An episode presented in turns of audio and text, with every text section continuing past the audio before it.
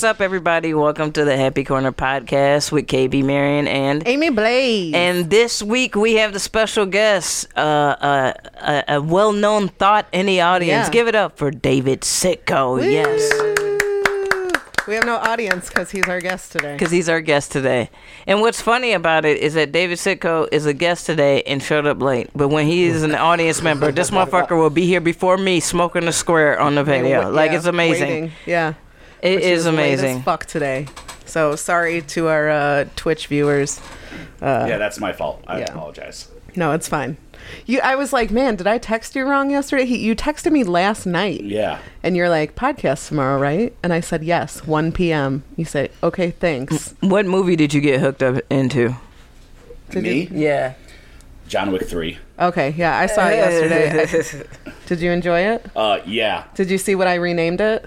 Oh, with the dudes getting their dicks bit by dogs? Yeah. Yeah, there was a lot of that. There was a ton of that. No spoilers, but a ton of dogs biting dicks. A lot. I've never seen John Wick. Oh, this one is... They're good. It was kind of it's been a tradition for me and Sterling to go see, like, a violent movie. It was always a violent movie for Valentine's Day. Mm-hmm. But, like, John Wick always came out at the right time. Yeah. And so we've gone every John Wick movie we've gone to see it, so we went and seen it yesterday. This one was really good. I mean, it had some real graphic fight scenes. Yeah. Like the one at the beginning. Yeah. With, the book? No, after the book. Like, we're in their shop and they get the knives. Oh, yeah. Yeah. And it's, I don't want to spoil too much. You know what? I love, like, violent movies that are just violent for the sake of, like, entertainment. That's what John Wick is. Mm. You know what I'm saying?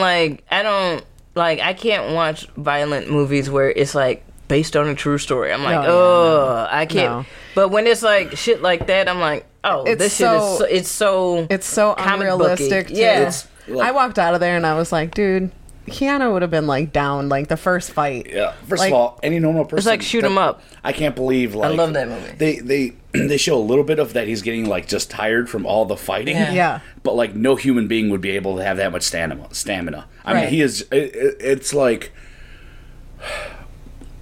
Like, the first, 40 minutes is just fight scene after fight scene after fight scene. Yeah, because all different groups of people are just, like, trying to get him. And they're then, like... But the setting that they're at involves how he's using the things around him to fight. Like, at one point he goes into, like a stable, and he uses horses. So, like, as a weapon. So he gets to the side of the horse, and he slaps him, and the horse kicks the guy. Yeah. It was clever. I was like, man, you are going into some very convenient places. Yeah. Like, hey, a knife museum. Like, let's go. I think I love that, though. I think who does that really well is James Cameron with the Terminator films. Mm-hmm. Like, he always, every film, he found a way to incorporate a vehicle that I was like, how the fuck is he gonna do that shit? Have you guys ever seen the first Transporter? No. That has this amazing scene where he's up against, it's Jason Statham, and he's up against a bunch of guys, so he throws down, like, a barrel of, like, oil, and he gets himself into it, and now nobody can grab him because he just slips out. But now nobody can walk, so he takes a bicycle and he kicks out the foot things with, like, the spikes. Yeah. And he, like, puts his feet in them and kicks them off, and then he walks on the oil and kicks everyone with these spiky bicycle feet, and they can't, like, do anything because they're all in oil. And I saw that and I'm like, this is amazing. Wow, I like that. that's okay. No, it's like convenience. Yeah, the convenience of it, I love it. But I just love the creativity of the scenes that they come up with. I'm like, dude, like, it's ridiculous. This is the most outlandish shit.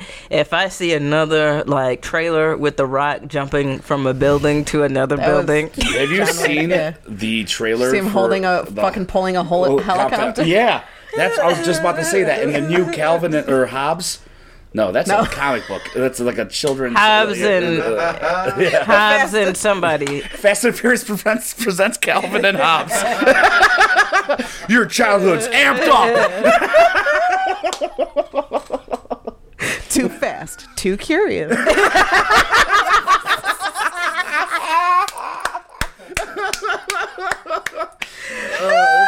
This is a great start to a podcast already. Oh, we're not going to top that. Fuck. Oh, man, that's great business, dude. Calvin and Hobbes. But Hobbes and whatever the so they're like holding, like he's like on the back of a car, and there's like a chain with a helicopter. And there's like a helicopter, and he's holding, like, The Rock is holding this helicopter. Like, one chain to the truck, one to the helicopter, just pulling around like, we're going for a ride. I'm like, come on, come the fuck on. At this point, they're not even like, no. They got The Rock like he did Incredible Hulk, like he Thanos, like what the fuck. I think they're just like aware. Like, they're just like, you know what you're here for. Oh, yeah. I think during that preview, I looked over. I was like, come on. The Rock is like, I'm making $20 million a film. Give no fucks. What y'all drinking today? Tequila. Of course, tequila. Me and David Sitko are both drinking Malort. Malort. Because we're disgusting. Who are you drinking from, KB? I'm doing Dorothy, and I'm doing Sophia. Nice. Yeah. We picked Sickos for him based on his personality, right? Yeah. So we chose Rose, and Sophia. Yep. I'm drinking. Do you concur with that? Yes. Yeah. Yeah. All right. Awesome. Yeah. We were. It took us. We put thought into that. I need you to know. I'm drinking out of Blanche, but I'm also all right. I'm also drinking out of this new shot glass that the very lovely TJ and Brittany Remick had sent to my house. It's a cat. It says, "Per me, a shot." And it's a cat giving two middle fingers, which is how all of your cats are. Beautiful, yes. So I'm going to drink out of that one today. They also got us a drinking game for the show. I didn't even set it up. Yeah, and shout out to Brittany for that. Brittany, if you want us to die... Yeah. From alcohol poisoning, then we will play that game. But I don't think we can do that. I don't think that's a good idea. That might be a party at Amy's house game exclusively. We've gotten a little bit too titties litties on this podcast. We're having fun, but what happened was that we were trying to avoid certain holidays, and we landed on drinking holidays. Right. Like that's what really happened. That is what we were like. We're not gonna do Mother's Day, Father's Day, certain major holidays or whatever that we spend with our families. And so I was like, and then we ended up landing on like St. Patty's Day weekend. Yeah, I ain't Irish, so. Cinco de Mayo. I ain't Mexican, but we getting turned. Yeah, we got fucked up. Yeah. But that's okay. Tonight's going to be different. I can't get too drunk. It's the series finale of Game of Thrones. Wiener, wiener, wiener, wiener, wiener. So it is like the closing chapter of a big part of my life, and I have anxiety about it. But I want to be coherent. For the episode. Enjoying the last few episodes? A lot of people are mad about the last few episodes. I'm really not. Stop being pussies. Yeah. I just, I think signing a petition to get them to rewrite the fucking last season is ridiculous. I think they're doing a fine job. Hey, can y'all just enjoy? Yeah, it's a big deal to a lot of people, and for people to like shit on it all the time. I'm not mad at anything that's happened. I think what's crazy for me is that, so it's been 6 episodes for this season. Before it started, everyone's like, if you don't even watch Game of Thrones, then shut up, because I don't want to hear it. And then like 3 episodes in, they're like, oh, it's kind of dark, I don't know. And now it's like, they need to rewrite the last 2 seasons. And then I'm assuming after this one, people are going to be like, I never even liked this show to begin with. You know what? Like, I think... Whatever. I told Amy, I was like, the thing is like, it's such a huge, expansive show with so many characters and storylines and different connections that for people to really get the motivation of why the writers may have written it the way that they did, and I've never watched this show, mind you, is that they're taking pieces of... things of the past that you might not even remember because there's so much shit. Yeah. You get what I'm saying? So like, but like if you watched it all together, it the ending sense. It makes sense. Probably makes more sense. But there's been such a time between this last season and so many storylines that you don't even know all of those little pieces. So that's the reason why I'm like, just sit back and enjoy it, because to write something like that is sit down and write a page. Yeah. Right. Write a page and then come back and tell me like, Yeah. You know, like, it's hard. My thing is, like, when Khal Drogo was still alive, which, spoiler, I'm sorry. No, fuck you. You ain't watched it by now. Fuck you. I mean, that was, like, you know, seasons ago. Yeah. But when he was still alive, the whole thing was like, Khaleesi, we will burn the cities as your revenge for everything that's happened to your family. And then she burns the cities, and people are like, where did this come from? Yeah, what happened? Like, wait a minute. Well, she said what she said, apparently. I think she said what she said. I was telling KB earlier today that I just, people, I think we got used to Game of Thrones, like, getting you attached to characters and then killing them. Like, they kept, and then, like, doing it in such, like, a terrible fucking way. And then now, like, our characters, our beloved characters that we do love, that we are attached to, are dying off now, but in ways that, like the ways they wanted to. So to me, like, I thought I was going to be a lot more emotional in this season, and I haven't been, because the deaths have been, like, pretty fucking noble. You know what I mean? Yeah. Like that little girl, Lady Lyanna, who, spoilers all day, because if you're not watching it, I don't care. But when she died, it was like, that was sad, but she was a fucking badass. She died in a badass way. The Hound died in a badass way. Jamie and Cersei died the way they wanted to. Like, all this shit, like, we're getting what we're supposed to be getting, and people are like, I don't like it. Dude, just fucking watch it. Like, why? Like, I'm enjoying this because I'm watching it with my family. Yeah, we get together every weekend and we watch it together. Really, we eat a bunch of food. So this has been special for me on more than one, like, level. Mm-hmm. So maybe that's why I'm not, like, mad at the season. If I was watching it by myself, maybe. But you know what? Geeks love to complain, because I remember when Harry Potter shit came out, people complained about that. When Twilight shit came out, people complained about that. Avengers shit, the whole Marvel universe, DC hype, people complain about that. Like, at the end of the day, like, if you don't like it, then go create one. Right. Go do it then. I will say about that Harry Potter one of the biggest criticisms was in the fourth movie, Goblet of Fire. Now, them movies was ass. I've never read any of the Harry Potter books. I have no intention of reading any of them. I had to read the first one when I was in college, but watching the films, even if you didn't read the books, were just, like, not really well shot, especially for the people who shot them. Mm-hmm. That was what was really surprising to me. I definitely like the middle ones the most. Yeah, like the Prisoner of Azkaban, Goblet of Fire, and then it was like, I like the first one is almost a children's movie. You know, it's just very whimsical, magical, and it's that's how the first book is. Yeah. And they caught that perfectly. Yes. They caught that perfectly. I think that was Christopher Columbus that did that. Yes. One. Yeah. He's great with that type of shit. And then once they started making them darker, right when they started, I felt they had a really good mix. Was that Prisoner of Azkaban? Yeah. And I, because Goblet of Fire is actually my favorite book of the series. And the only, like I said, I think the biggest continuity thing is right after Harry's name gets pulled out in the book, they make a very specific point to be like, everyone's all crazy, confused, and upset, and Dumbledore is like the voice of calm, and he's like, Harry, just, you know, what's going on here? Do you have any idea what's going on here? And in the movie, Dumbledore, which completely out of character for everything else Dumbledore has ever done in the entire series, runs at Harry like, what is going on here? And that's the, like, I think out of the whole 8 movies, that's the only thing I had a problem with, where it seemed so not just out of place for like just like the whole movie, but the series and Dumbledore as a character.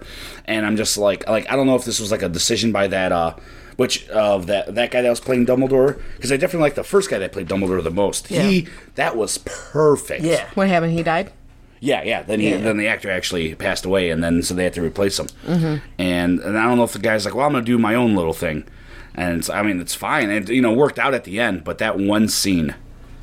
But I for me, it was more of like some of the films felt like I don't know the story, but it didn't feel like they really told the story. Like some of the films, it was like them in a big landscape, looking off into the distance. Like I'm like, what is?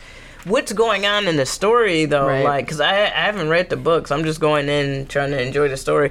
I have no clue what's going on, because you just keep showing them crying in a field somewhere. Yeah.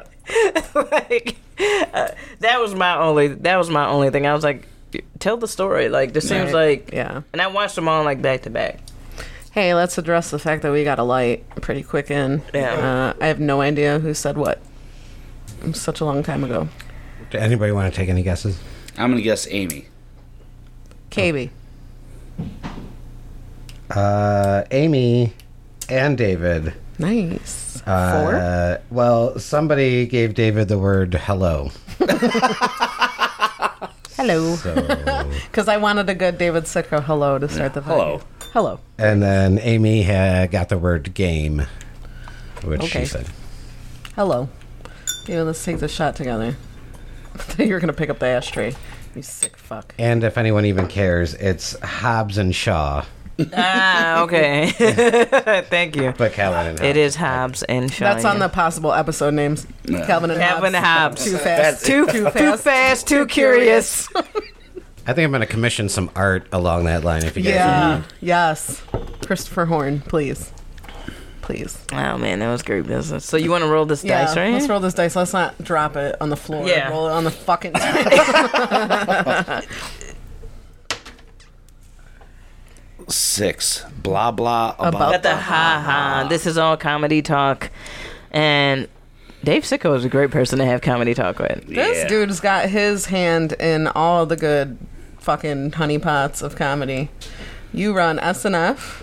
You co-produce SNF. He's the big boss. Y'all heard that? Yeah. Matt Truffke is the big boss of that. And the big boss at no, he's Drunken Donut. No, he's not. If anything, Amy's the big boss of the Drunken Donut. No. I have Stan's heart. That's what you need. That's the keys to that place. Yeah. So I have Stan's heart. So so you you produce with me and Timmy. And Chris Bongat and Jack Baker, for Shots and Giggles, which is, in my opinion, the best show in the suburbs. But you also run, you help run the best show in the suburbs, SNF. According to the Burbies. According to the Burbies. I'm not salty about it. Yes, that's with Matt Truffke, Mike Wiley, Emily Schaefer, T.J. Remick. Jake Brunig. Jake Brunig. Baby Jake. Yeah, I can't forget about Baby Boy. Yeah. Jake Brunig, I think he brought chartreuse here when he came. Yeah, he didn't. It tasted like the oil that you put on your Subway sandwich. Yeah. That's what it tastes like. It was good. You would have liked it, actually. It was a little malordy to me. Okay. Yeah, it was a little more. Yeah. That's what I'm saying. You would have liked it. It's just got a very herbal taste to it.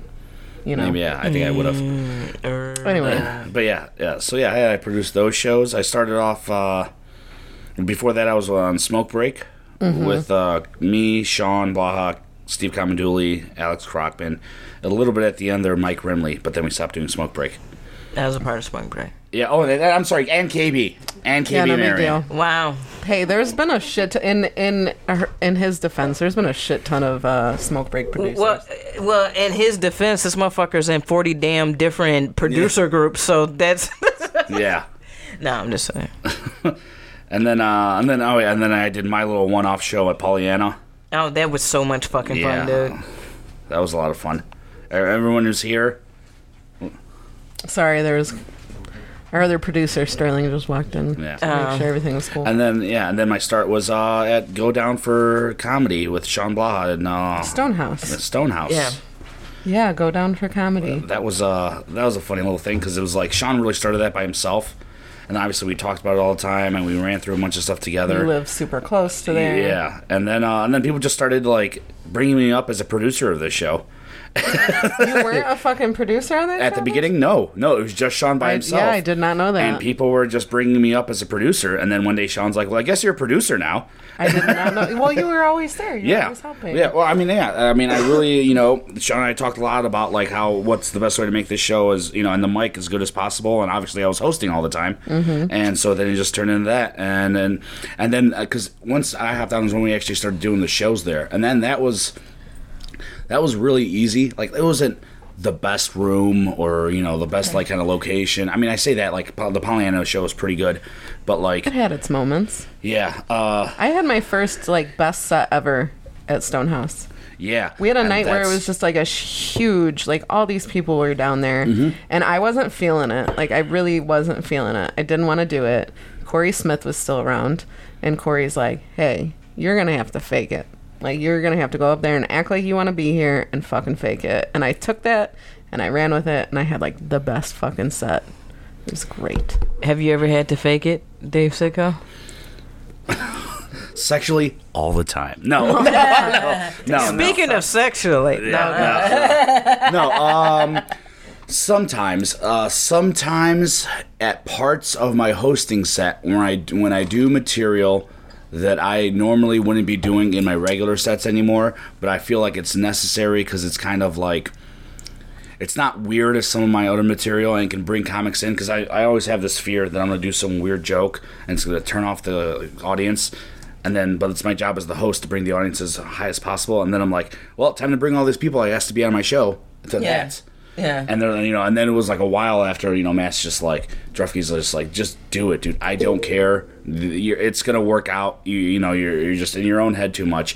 And then, so then I started being, weirder with the crowd work at SNF. Mm-hmm. And I mean, it's been just working out. Yeah. And, but back then it was just like, I think that was the problem, was I was trying to fake it with some of these jokes. And Matt's like, I can tell immediately that you hate doing these jokes. And I think the audience can too. So don't do them anymore and just do what you want to do. And I'm like, yeah, but if what I want to do messes up the crowd, then what? Right. Yeah. And he's like, well, it's not going to. And luckily it hasn't, knock on wood or whatever.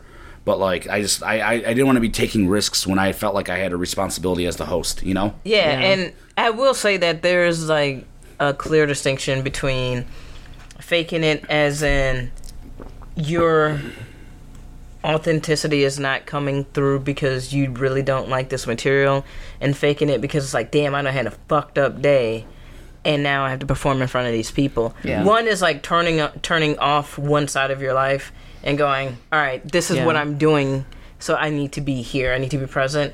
And then the other side is like finding your voice. That one is just more of like finding your voice and presence on stage, where it's like, if you don't fuck with this shit, you don't have to do it. Yeah. Mm-hmm.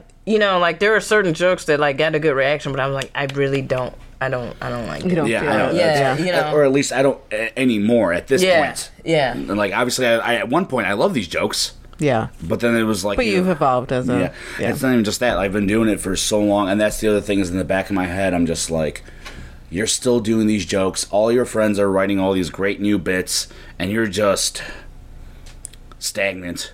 And doing the same stuff you're doing a year ago or 2 years ago or whatever, and up until I did the which I like the second show that I did that bit about the pooping story I have now.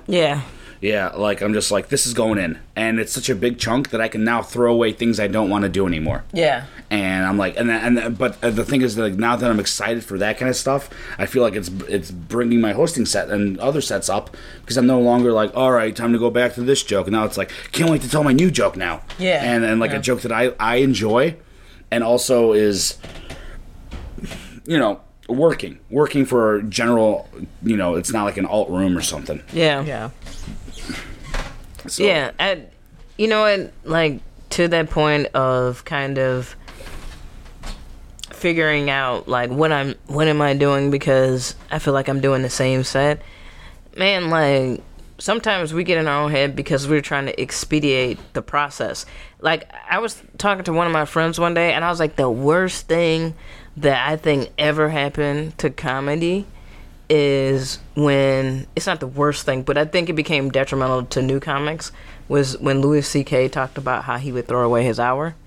Because then what I saw was a lot of comedians thinking oh, well, I gotta do this. I gotta do, I gotta get, and I gotta get written. I gotta get new. And it's good to be working out new material, but the life that can breathe and grow with a joke, and how you tell it, and the tags you add, and the flavor you add to it, is really important too. You know what I'm saying? And so I think that was one of the bad things, because I saw a lot of people throw away jokes. I'm like, dude, you should just keep figuring that out more, because that's really dope. And instead they're like, oh, well, I gotta get through this hour. For what? For what? The thing is you can take all the advice from those top comics, but they're living in New York or LA. They get to go on any stage that they want to. They can just call in for spots. They can take as much time as they need on stage, so to where they can operate and work out chunks, you know, at a time, whereas you're, you know, broke comic, you're trying to, nobody knows you, mm-hmm. you're trying to, there is a different, so you have to understand, like, how to operate, you know, the comparison is to nobody else but yourself, you know? One of the things you also said that nobody knows you, I think with certain comics, there's a leeway given that even when they're, like, I guess there's like if I could present a hypothetical situation where some people did like some of Louis C.K.'s jokes as like this is a nobody doing their first open mic where nobody knows them. I mean, some of them are just flat out funny or something, but others would be like, I don't know, this is okay. Whereas like in the like the entirety of Louis C.K. set where you've already like if people are going to see him, it's because they're fans of him. Yeah. And because they're fans of him, everything that he does, on stage. Not after. Yeah. I'm sorry. Everything that he does on stage, that's what they're there for. And social. Social. I was going to say that. Social. We all have to drink because we brought him up. Damn it. I totally forgot about it until after I said it. Because we haven't... Listen, there was like a string of like... We haven't brought him up in a long time. 9 episodes in a row of just like saying that man's name and talking about him. But it was, this time it wasn't the sexual thing. It was just on comedy shit. It was on comedy shit. But we all have to, it's fine. All right. Social, cheers. Cheers. Yeah. I poured that one high for you. Yeah. I can hear you, Tim. Tim's taking a shot too. Oh, nice. I can hear it. So yeah, I was gonna go back to Stonehouse. That I don't know if that was the night you're talking about, but Stonehouse is very. I have very fond memories of the mic and the shows there. Me too. Specifically the mics, because that was like there's such a range, and it's not like good and bad. It was like really, really good stuff, and then really, really weird nights. Yeah. Where all sorts of crazy stuff happened there. Mm-hmm. And it's like that place was just a conduit of these weird characters, both people doing comedy and people there to watch comedy that were just completely random. Like that one guy with Haley's Law. Yeah, well, Haley, but then her brother. Yeah, her brother. Really drunk. And you personally knew those people, right? I mean, I didn't know them well. Sean probably knew them better than I did. Like I had never met Haley before, but I had met the brother. So the first night, the night that Haley's Law came into effect, KB, I don't know if you were here. I wasn't. Okay, so because this was in my first year, Stonehouse was my typical Thursday night, and one night we had to put Haley's Law into effect. Haley kept talking. This girl Haley in the crowd kept talking. And I don't even remember how it came about, but we put into effect that, like, if you're going to talk through comedian sets, you have to go up and do 5 minutes. And I think there are ways to approach that. Obviously, we were a little bit new in. So, yeah, the night they started, I think I was going up, and I was, you know, trying to work on my crowd work story. You know, I went to her and talked to her about stuff, and I felt like that really opened up a door that I shouldn't have opened, because now she thinks that, this is how the rest of the night's going to be. Right. Yeah, comedians do it all the fucking time. Yeah. I've done it. Stop asking them questions if you don't want them to talk. It is really or at simple. Least make sure you're establishing a boundary. Yeah. I get to a point where I'm just like, I'm going to talk to you because I'm about to humiliate you fucking dickhead, and then sometimes it doesn't work out. Yeah. Well, I mean, and that's what the point of these mics are, to learn these kind of lessons. Right. Yeah. And we just happen to have learned that firsthand instead of secondhand. Yeah. And so I think at the end we had her go up, and then obviously she didn't do anything, and then we, you know, and then obviously some people were you know, heckling her, and so she kind of learned that, and then it was whatever. Her and I got into it. Yeah. That was the girl who kept telling me to suck her dick. Yeah. And who it was, Nick Foscaris, and was it you who had to like barricade me because me and this girl were gonna fight? Because Amy was about to hand out that act right juice. Yeah, yes, Haley. Somebody started walking towards somebody, and I think Nick and I just like walked in between them. Like, nope, this is not happening right now. Like that's it. Nothing like being held back is just. Create a wall. Amy was on World Star, bitch. Yeah, I think that's where it was. And I think Amy's like, and I think I saw a look on Haley's face like, uh-oh, I think I went too far. She's bigger than me. She was a little girl. She was very tiny. Yeah. Yeah, she. I look like I can fight. I can't. I shouldn't have said that out loud. And no, ruined fuck shit it. For me. No. I can't fucking fight. She just being humble. I'm a lover. She being humble right now. Thanks, KB. She being humble. Y'all can catch them hands, hoes. I had like a drink or two, and she was getting on my last nerve. You don't need no hands. We got bottles. And I think she was still talking, like sitting down, and I was like, "Bye, Haley." Bye. And she got up and she went to leave. We got and Jolly Rancher shanks. She's like, bitch, suck What's my good? Dick. Bitch, suck my dick. So then I was like, her and I were going to, we were going to go at it. And then, that's when Sitko and Nick walked up and blocked anything from happening. And then down. She finally went upstairs, and I looked at Sitko and Nick, and I go, what are you doing? I was just going to suck her dick. Why did you stop me? And then like a little bit after that, her brother went up, and I think one of the biggest things. A couple weeks later, he had to go up for Haley's Law, and he made a complete ass out of himself. Yeah, he was like, doing, it's hereditary. He was like Andrew Dice Clay. It was Andrew Dice Clay, like Hickory Dickory Dock, suck my cock. Yeah, and that was his whole joke. And then he turned around and bent over and started spanking his own ass. Yeah. And so everyone's booing him. And at one point, he's like, why are you guys aren't letting me tell my jokes? And we're like, yeah. How old was he? Who's doing Dice Clay? Early 20s. Yeah, early to mid-20s. Yeah. Yeah. Who's doing Dice Clay? Do you remember the night that we had the problem with the comedian who signed up? He's stuck in 1988. What the fuck? At the end of his set, he like pulled down his pants. Yeah, so that's right. We've banned somebody. And this is, so... There's been a lot of crazy nights at Stonehouse, and it takes quite a lot to get banned. Yeah. From there, I should say afterwards. Quite a lot.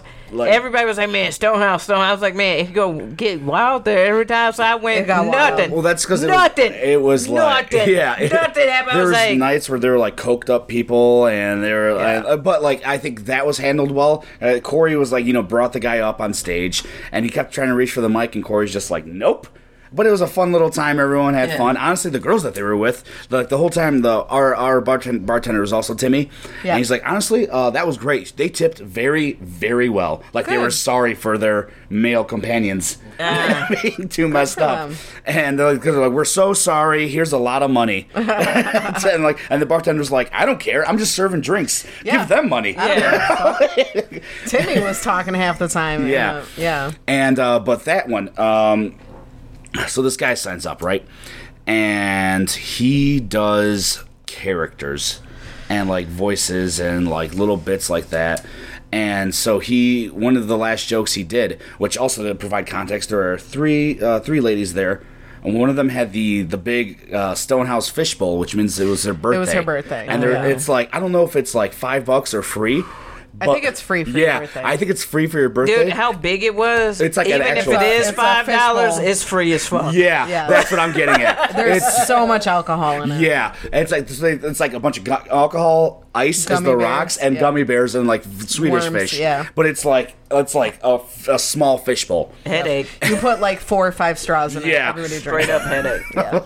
Like I can't believe that place went out of business. Yeah, they're so resourceful. So the three of them they're all having a good time. None of them are heckling. They're only talking when they're talked to. Right. They're having a really good time, and you can tell that they're enjoying themselves, and all the audience is enjoying themselves there. And they're like sitting 2 rows in, right? Probably the second row. So this guy goes up, and his finishing joke, his closing joke, is Stone Cold Steve Austin raw dogging it. So he starts with a Stone Cold Steve Austin speech. Turns around, it's like, because I'm Stone Cold Steve Austin, and I, whatever his little catchphrase is, pulls his pants and boxers down, and then imitates humping like nothing with like not even a stool, like a real comedian, from the back, and then he like gets up and like everybody's quiet, and the girls are all like looking at each other like, we're never coming back here again. Yeah. And so then Sean goes up because he's hosting at that time, and he's like, dude, can you like never do that again? Like, what the hell? And he's trying to bring it back with the girl's like, hey, we're really sorry, that dude's a piece of shit. Mm-hmm. We don't even know who this guy is. While this is going on, one of the other bits he had was like a generic Dave Matthews Band joke, where Dave Matthews Band, you can't tell what he's singing or saying. Right. So he had his friend come up with a guitar, play Dave Matthews, and it's just... Yeah. So then while Sean is like... talking to these girls. I like this that guy, everybody did their impersonation. Yeah. But that's what I'm saying. It's like this is a basically an internet street joke. Yeah, right. And and he presented that to us. And so now his friend is just playing the guitar, and Sean's like, "Hey man, can you fucking stop? Like we're literally like we're trying to fix what you and your friend fucked up." And then the guy goes like. Like, the guy playing the guitar is like, well, sorry, I'm trying to bring some actual talent into this room. And we're just all like, you know, your friend just went up, you stupid asshole. Like, I cannot believe you remember those details. And then the next week, this dude shows up. No, he waited a couple weeks. Maybe it was a couple weeks. I don't remember. He waited, and he showed up in a fucking disguise. Because his hair was different. Because the whole time, Sean and I were like, Sean, I think this is the guy. Yeah. And Sean's like, no, man. He signed up under a different name and everything. He had a fucking trench coat. On. Yeah. He put his hair back. He put glasses on. Yeah, it was definitely the hair. I was like, dude, I think that's that dude. Yeah. Or maybe Sean's like, I think that's the guy. I'm like, and no, the hair was different. The hair was different. He even changed his voice when he signed up. Yeah. He was like, can I put my name on that? The end of we're not done with the end of the story. So Sean and I were talking like, I think we're just gonna have to take our chances and tell this guy he can't go up. Yeah. And as we're talking about this, he peels out of the parking lot, blasting the Benny Hill theme song, and leaves, and we never. See him again. Fucking throwing popcorn out the window. Yeah. It was the weirdest shit I have ever seen. That's what Stonehouse was like. Yeah. Wait. That was like mine and Timmy's like introduction into comedy. Me and Timmy. I don't trust no motherfucker wearing a trench coat first off. I'm telling you that it's like. That was our introduction. I was like, this is how open mics are? No. It was just like some weird. It's like Stonehouse was like a party. Like, sometimes it was a great party, and sometimes the party went out of hand. Well, the party, we did pre-parties at Sean's house before, and there's, not to shout out a certain comic who would fall asleep in the back. Oh. Which I always saw. I don't even know if he's still doing comedy. I don't know if he, I've seen him on Instagram, but he would get. I thought he banned, he blocked you on Facebook. For being a woman, he blocked me on Facebook, even after, we tried out for The Biggest Loser together. We went. Oh, God. Should I tell this? Yes. Okay. Yes. So he had messaged me to try out for The Biggest Loser with him. He's like, hey, need a fat girl comic. And I'm like, all right, cool. I was like, over 50 pounds heavier than I am now. So I was like, yeah, cool. And he goes, listen, I've already been in contact with the people from The Biggest Loser who have put us on, like we're going to go in and be seen immediately because they like our story. You're jumping some... we're skipping some steps because they know we're two comedians in the suburbs who need to lose weight. One of the things people need to know about reality TV shows like America's Got Talent is you don't just go straight to Simon Cowell and all those. No, there are multiple levels that you go up. And they're looking for very specific things. Right. Even when American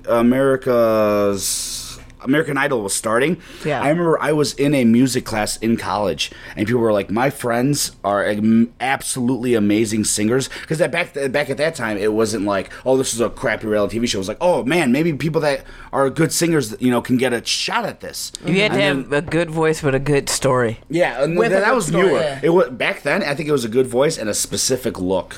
And I think the look is what stopped a lot of people from going. Now it's not the look, it's the story. Yeah, now it's the story. But back then it was like, if you like, they like. The first season, yes. Second season, that wasn't that. First Ruben Studdard? Rupert Studdard and Clay Aiken, and that was all story. Yeah. That was all narrative. First season was Kelly Clarkson, and she was a hottie with a body. And then the dude that literally, like, Justin. Yeah. Like. The dude with the weird nose. And then they did the movie together and everything. Yeah. It was story. Or it was a looks. And then so what the point I was trying to get was there were levels. I just wanted to cut Buddy's hair. Right. Like, every time I saw him, I'm like, man, get you some cornrows or a haircut or something, man. Like, I don't know. Cute otherwise. So you were you skipped the first initial levels and you were probably in the mid levels. We were being seen first, and the other people in the room with us were There was a woman who showed up. She had a bunch of different pictures of a bunch of different like black males from the city that are her family that have been shot and killed from, like, they've been killed from gun violence. So that was going to be her story. Yeah. Our story, like, so I figure, I'm like, Jeff and I are going to be that fun, comedic, like, entertainment, you know. Jeff is the person whose name she was trying to avoid. Oh, yeah. We don't even... It doesn't matter. It doesn't matter. It doesn't even go by that on and social media. And so not, and it's not Jeff Brumfield. Mm-hmm. It's not Jeff Brumfield. Also, no. Yeah. So that was our big thing. Hit up Jeff for a dick pic if you would like, though. Yeah, he'll take it at Jokes and Jokes. It's funny because I was telling Jeff Brumfield about this. About just, the no about like there's another dude named Jeff. So when people start describing him as African American Jeff, just so you know, Jeff, they're not talking about you. They're not talking about you. This was a few years back, and there's also another. Right, there's a different Jeff. Yeah, absolutely. So anyway, so what we need to go into the thing, we have paperwork to fill out. We have to bring photos of ourselves, like, you know. So I brought a photo of me on stage. I brought a photo of me, like, in a wedding, like, when I'm most uncomfortable with how my body looks. So stuff like that. So we get brought right into this room to talk to a couple of the showrunners or whatever. They're interviewing us. First off, Jeff is like an hour and a half late. Of course he is. So we go, we have our portfolios, we sit down. Well, I was going to just interject. It's really weird for him to be late because he lives in his van. Yeah. Right. I know. That's not a, like, he lives where of his travels. Own choice, by the way. Of his own choice. Well, at the time he did. I'm not sure what he's doing now, but at the time. His logic was that he wanted to be a club comic, which his comedy is not club-friendly comedy. It's very dark and shock humor-esque. I loved Jeff. Yeah. I loved Jeff. But I loved his comedy. All I'm saying is that dark. It wasn't... It wasn't club friendly comedy, but he wanted to get ready because he wanted to prepare himself for being a road comic, right? So he thought, why not start now? He could have been a Black Stanhope, yeah, maybe. I mean, he definitely would have to work a lot on his actual comedy, and that was I love Jeff, for sure. But he was the kind of guy that would show up, 5 times out of 10. Just to watch. And we're like, Jeff, go up. You're only going to get better at comedy by going up. And he's like, no, man, I'm just going to watch. And then you would build a stage at like a venue, a place he was renting, to practice doing this comedy in front of nobody. And like, and my biggest thing was that thing to do. Yeah, my biggest thing with him is that, like, dude, you're not going to get better by comedy by... You're going to get better at comedy by doing comedy in front of people. In front of actual fucking people. Yeah, that really. Not imaginary. Like, I know the people in the seats that you have set up for this practice run are laughing. That means absolutely nothing. You know how many times I've written jokes, I'm like, oh, these motherfuckers are going to laugh at this shit. And I get up there and they're like, nah. Yeah. And that's whack. I'm like, all right. And it wasn't like he wasn't showing up to a lot of mics. He was showing up to a lot of mics. All of them. So, like, we're just like, Jeff. Critiques. Yeah, and that, and so we're like, dude, please go up, man. You're only going to get better like this. Well, a lot of times, especially at Stonehouse, because I have picture evidence of it, he would get so baked before the mic he would fall asleep on the floor, at the table. There was one night we just hit the anniversary of me one night at Stonehouse. I made everybody, like every comic there, take a selfie with Jeff while he was passed out. Yeah, I have a real good picture of Lynn Blanigan. A one hitter quitter. He was. He was a lightweight. That was for him being as like a big boy, like he is. He was a lightweight. But so anyway, less money for him. Yeah, that's actually more common than you think. We go to the audition, right? Yeah. We're trying to get into The Biggest Loser, and so I have a picture of me on stage. I think I was at LOL, but it's a picture. It's very unflattering. I look very fat. Mm-hmm. That's my picture that I'm using. The picture that Jeff decides to use. So Jeff had collaborated with a certain Blow DeGrand. And his son. Specifically his son. He said Joe Blow. Said Blow. Joe Blow is another nickname we have. Another nickname we have for him. Meet Joe Blow. Blow. He said, Blow, can I just, borrow your son? So at the time, his son... was like, what, Bleth DeGrand. Oh, my God. At this point, people can put together what his actual name is. He was young. He was probably... We could call him Blow Jr. I'm going to say, Blow Jr. was probably like... what do you think, four? Yeah, before kindergarten. It was because after that they had the actual, that great picture with Joe and his, or Joe Jesus. Blow. Joe Blow and his son on the first day of school. Right. With right. Oh, man, okay. That is such a great picture. So he decides, and Blow's on board. He's like, yeah, dude, whatever you need for your artistic abilities or whatever. And Jeff takes a picture with Blow Jr. Sitting on his lap, holding up a newspaper with his picture on it that says, like, boy from blah, blah, blah, kidnapped. And they're both laughing. And they're both having a grand old fucking time. That's what I'm saying. It's not club-friendly comedy. Yeah. So that's what he uses as his submission to enter The Biggest Loser. Was The Biggest Loser like on NBC, ABC or some shit? Yeah. What was the response of the people when they saw the picture? So, I mean, they looked at it. They, like, grabbed the portfolio. They looked at the front. They opened it for a second. They put it, and then they just slid it right the fuck back to him. And that wasn't even the best. So they're probably thinking, like, we get it, but not for primetime television. Right. Like, whose child is this? Yeah. Do we need to call the authorities? So they're interviewing everybody, right? They're asking everybody questions. And they say, tell me something you're proud of. Like, you know, tell me something you're proud of that you've accomplished. And me, I'm a very self-conscious person. I go on stage and I perform in front of people, blah, blah, blah. So that's my answer. So they get to Jeff. Jeff, what are you proud of? He says, well, I'm homeless and I live in my van and I'm very proud of that. It's not like some sort of hopeful, like, and I'm going to get my feet back together. Like, nope. Because that was of his choice. It's not like he had a bad job. He worked in IT. He had a very good job. And this was all of his own choice. And I think maybe that's why he was proud. Because he's like, I'm in control. I choose to do this. and so imagine NBC, like, seeing the picture and then hearing that. And it's not like, so you're going to get out of it? And this guy's like, nope, this is what I'm proud of. My van down by the river. My fucking van. And then to add to that, the kid thing for the picture. And he's like, oh, is this... At first I thought the picture was a joke, and now I'm starting to second guess. Yeah, so it's basically like, have a good day. Yeah. Like, I was like, all right, well, I'm going to be fat for a while. We're going to do that. Oh, my God, that's hilarious. Yeah. So, and I'm proud of that. Yeah, he was super proud of that. Man, the characters you meet. I was so fucking embarrassed. So fucking embarrassed. These other people were like, I want to make my brother and my cousin proud. I'm like, we gotta go.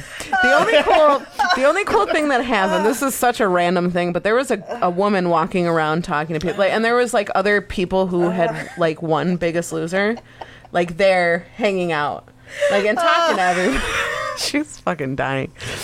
So, because just imagining these people sitting there like, yeah, that's, oh my God, it was so fucking embarrassing. Like, oh, dude. My God, it was so embarrassing. No, because it's like they're probably like, wait, is this motherfucker fucking with us? The picture, they're like, well, they're comedians. This is a joke. And then the thing that, like, with the van, it's like, maybe one of them's joking. I don't know about that guy. Yeah, I was like, Jeff, is that the headshot you really want to use? Like, is that what you... And he's like, yeah, I think it would be funny. And I was like, okay. Oh, yeah, for like 5% of the... Yeah, the for nobody in this room. There's a woman here crying that her brother died to gun violence. There's another woman here who had breast cancer. She's like a 3-time breast cancer survivor. Like, there are all these stories, and he's like... You know what, though? Fuck The Biggest Loser for not choosing y'all. And here's my reason why. That would have made for great television. That would have... Dude, seriously. Do you know how frustrated the traders would have been with Jeff? Oh, my God. I would have killed it. First off, I would have killed it. But Jeff, oh my God, those trainers. First, they would have Jillian to try to find Michaels his van. Would have fucking murdered him. They would have to try to find his van, first off. Right. Like, wait, hold up. There's going to be pictures of Jillian Michaels hanging in his van, like, ready to... Yeah. With the eyes cut out. Right.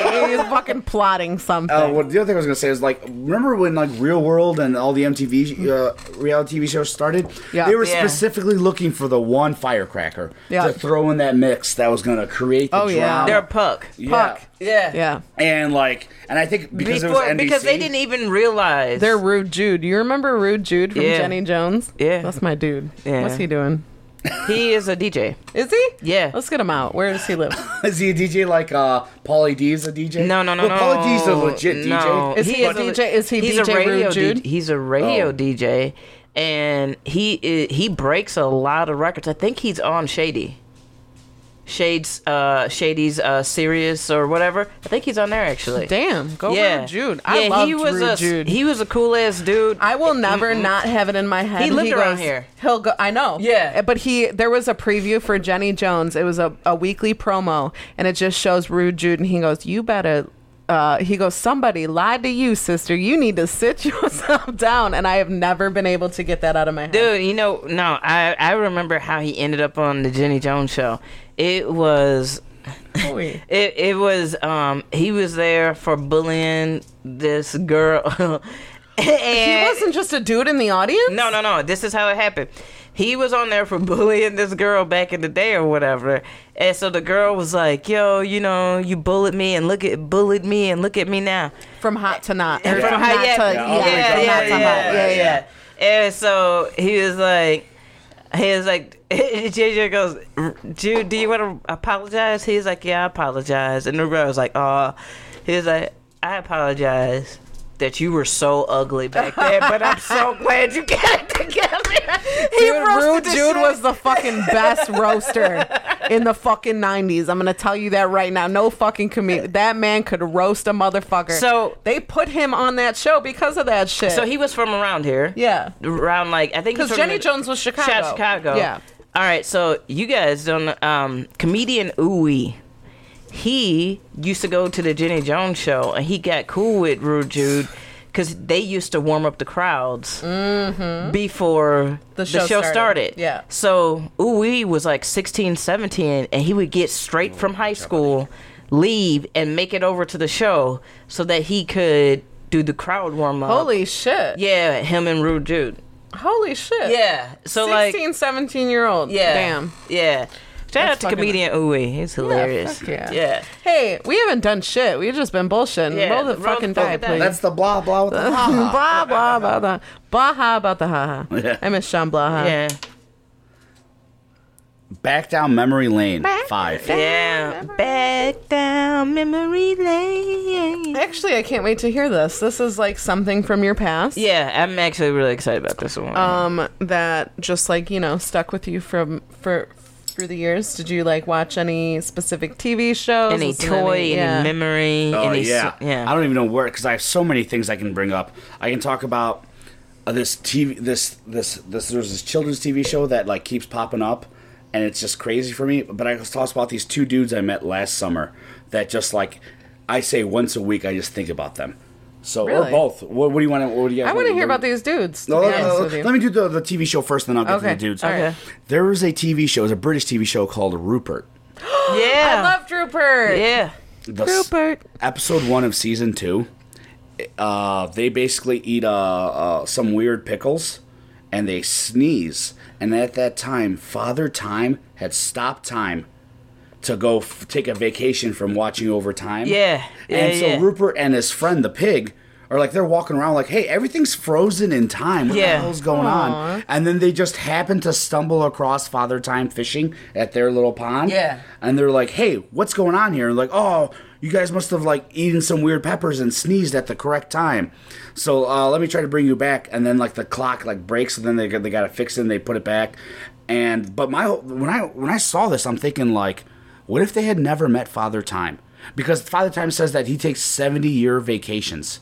Damn. So imagine 70 years stuck in time. You would go crazy after year 5. You had imagine existential crisis. How were you when you were watching? After 10 years. Oh, first of all, I don't know. Like, well before 6th grade, so probably like between 8 and 12 years old. 8, yeah. And obviously, Rupert. Yeah, they have it up there. I want to play the theme song. Yeah. Hopefully this jogs somebody's memory, because I loved Rupert. Yeah. Oh, I like the show. What was that, PBS show? I'm not sure.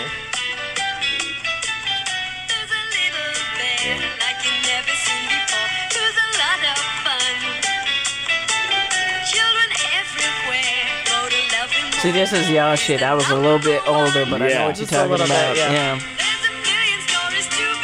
I honestly don't remember this. I thought it was Rupert. Yeah, so Rupert is a British TV show. Maybe that was the British opening and not the American. Or maybe no. This is starting to jog a memory. I don't know. But like, as a child, that brought a fear into me. Like I didn't know. Like what if I was stuck for 70 years? And I just everyone's around me is just standing still. What would I? And luckily he had a friend. But now that I'm older, I would have thought oh no, I'm killing myself. I'm writing a giant 80-page manifesto, and then I'm just gonna end it. So I'm I don't know how long this is gonna last. Yeah. That's it. That's the Rupert song. Yes.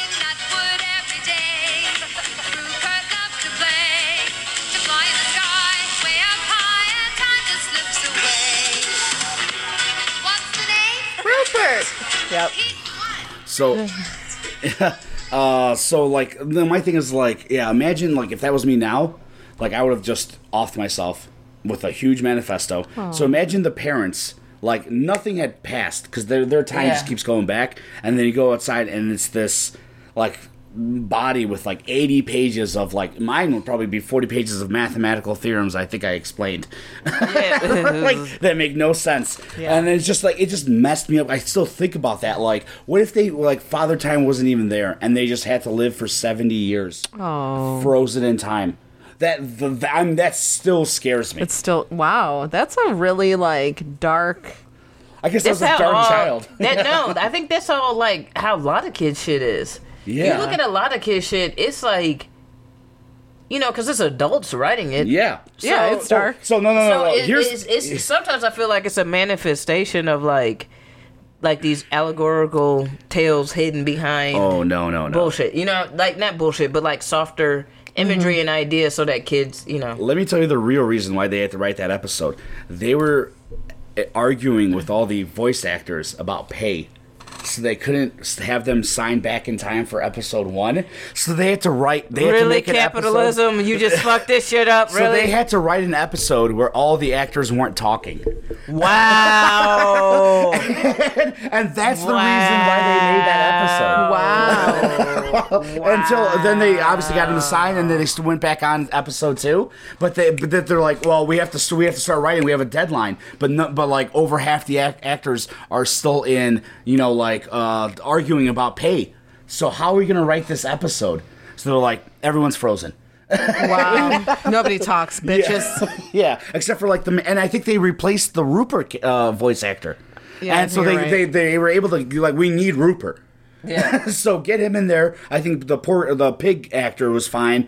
And then obviously Father Time can be just a one-off actor. Yeah. And then everyone else is they're arguing. I don't know if it was a big industry thing or if it was that show specifically. Well, if it was industry, nobody would have crossed those lines. Yeah. They're usually pretty good about that because when the writer strike happened, unknown writers was yeah, we could write for them, but you're going to kind of fuck up with, you know what I'm saying? That's the reason why all them seasons was canceled. You remember when it was a drought on TV? You damn. Do you remember that was season 2 of Heroes? No. I didn't watch Heroes. That. I do know that reality TV became juking after that. I know reality TV was all right, well, this is our time to shine, bitches. Let's go. We barely need writers for this. Yeah. They had written the first half of season 2 of Heroes, and then everyone went on strike. So then they had all these weird time travel storylines where that main character, the guy that has all the different powers, he's the brother of the guy that just flies. He went to the future and he had a girlfriend. And then I don't remember if he went to the future or he went back in time with his girlfriend. He went to the future with his girlfriend and then he had to leave. And then they never did anything about the girlfriend. She just got stuck in the future.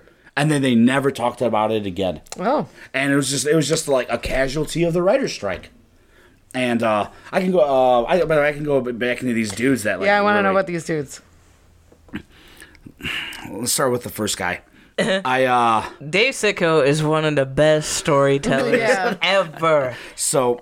I work I work in construction, and there's this dude, and he's like, so let's say what we were doing was paving, and there's like at the end when you put down the asphalt, there's rollers that roll over it to get a certain density, compress it, and then you're getting a density to make sure the asphalt lasts.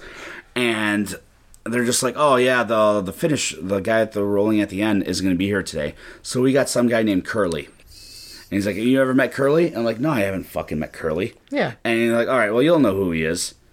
And so now his dick is curly. No, so what? Okay, it's Curly from the Three Stooges. Yeah, so I'm walking there, and this dude is—you just hear whoop whoop whoop whoop whoop whoop, just like it's just me by myself. And because it's like there's like the stages of the operation. He's all the way at the end, and by the way, so he's rolling on a loud piece of equipment. So this guy must have been fucking screaming. Yeah. Whoop whoop whoop whoop whoop. And I'm like, what the hell? And then I started thinking about it, like, clearly this guy must have given himself this nickname. Right. Because, you don't get this nickname when you have hair or whatever. Yeah. And then when you lose it, it's just like, you don't just, start acting like this, and then you lose hair, and then you get the nickname. Right, right. It's like, either somebody, said, hey, man, now that you're bald, you look like this. And he's like, yep, and now this is my personality. Right. And it's like, I literally think about that dude once a week. I would. And then the other guy, and this guy is really weird. I was at a house party. Sean was there, actually. And this guy, so we're talking, and it's like a little circle in the kitchen, and we're talking about underwear. And we're talking about what colors we have, and people are like purple and blue, and I'm like, I got how did y'all end up on this conversation? Yeah, yeah. I don't even know how we got here, right? What the fuck? And this dude comes up to me. That's what boys talk about. I guess so. No, they're girls mixed. And boys. Okay. Yeah, yeah. And this guy comes up, and he's like, yeah, man, I don't know. Sometimes he starts telling me about chafing. And it's me and this other guy, and he starts talking to me about chafing.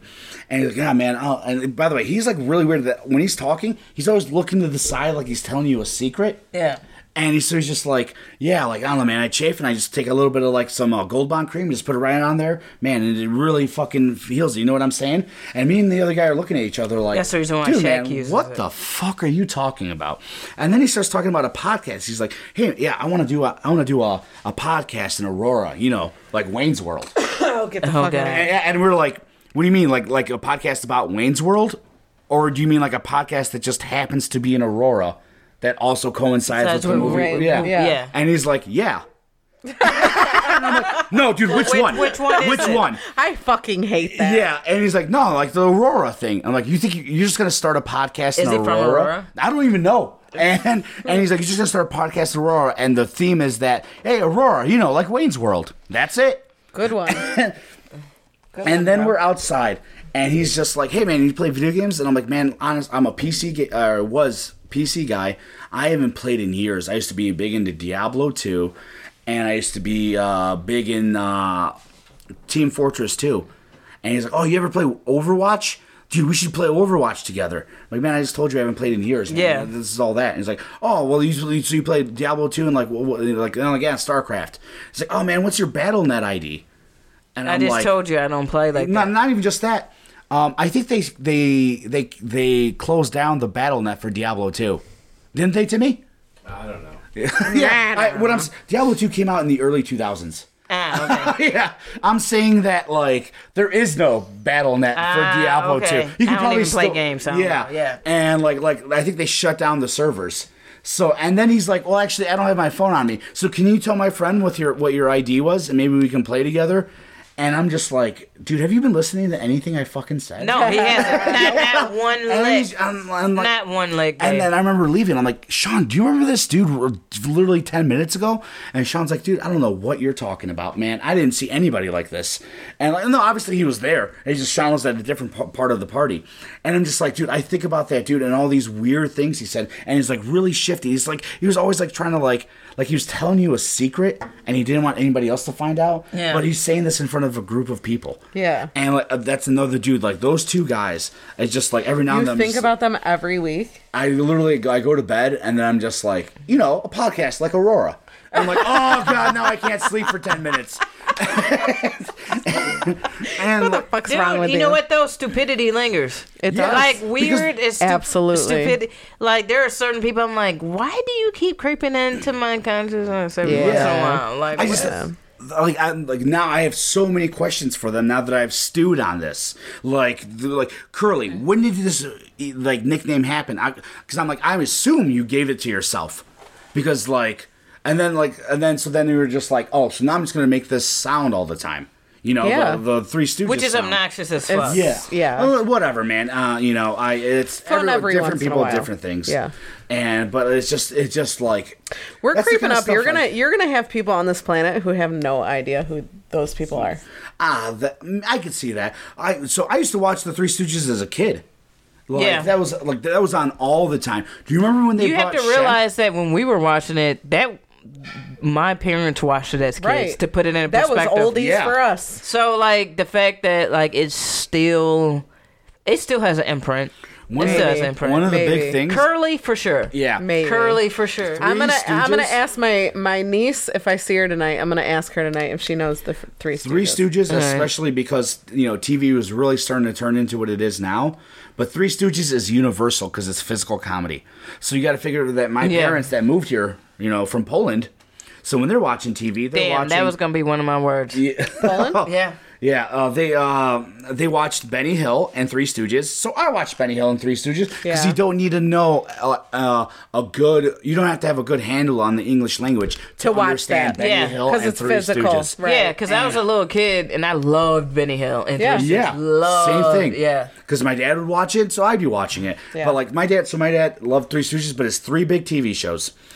Benny Hill, Sanford and Son, yes, and Married with Children. Oh, that was the shit. And I understand that maybe nowadays that shit wouldn't fly 100%. But back then, the cleverness of Al's responses. Yeah, blew me away. Everybody's responses. It was just